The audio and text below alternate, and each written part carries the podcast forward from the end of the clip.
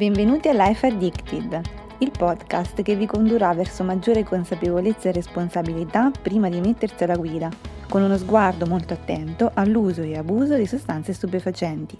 Sicurezza stradale, approfondimenti, testimonianze, comportamenti responsabili, tecniche di rilevazione, studi e ricerche recenti, aggiornamenti. Siamo qui con la docente Natascia Matteucci che insegna filosofia politica presso il Dipartimento di Scienze Politiche, della Comunicazione e delle Relazioni Internazionali dell'Università di Macerata, alle quali chiediamo, dopo un attento dibattito in termini di welfare, quindi benessere sociale, se è possibile riassumere il ruolo dell'università e dei suoi organi collaboratori attuali con riferimento ai già citati CUG e Piano strategico 2023-2025? Allora, l'università ha una funzione molto importante nella promozione delle politiche, di, eh, delle politiche che contribuiscono al benessere della, di tutte le componenti della comunità dell'Ateneo, in primis ovviamente la comunità studentesca, ma anche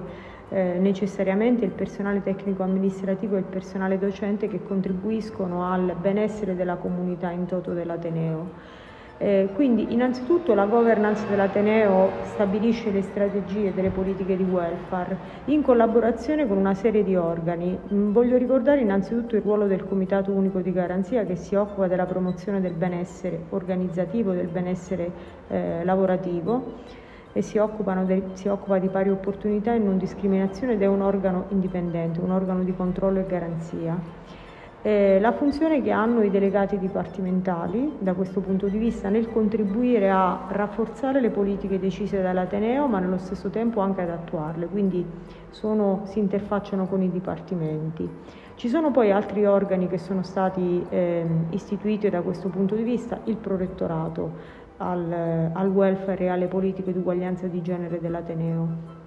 Questi sono diciamo, gli organi, in più il CUG collabora anche con organismi esterni, c'è una rete dei CUG delle Marche, c'è una rete nazionale dei CUG universitari che si chiama COUNIPAR. Questi sono i chi, gli organi.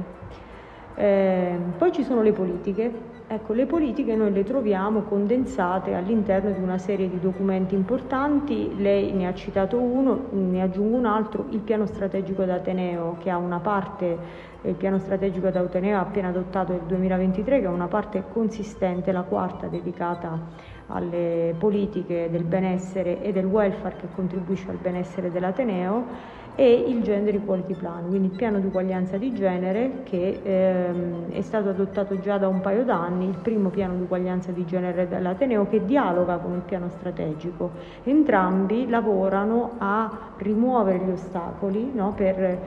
pienamente eh, sentirsi pienamente parte del, dell'Ateneo, lavorano anche al sentirsi, eh, al partecipare attivamente all'interno dell'Ateneo e lo fanno con una serie di misure eh, a tutela eh, della, del rispetto della differenza di ognuno, dell'unicità di ognuno e anche eh, a tutela e rispetto del senso dello studio e del senso del lavoro.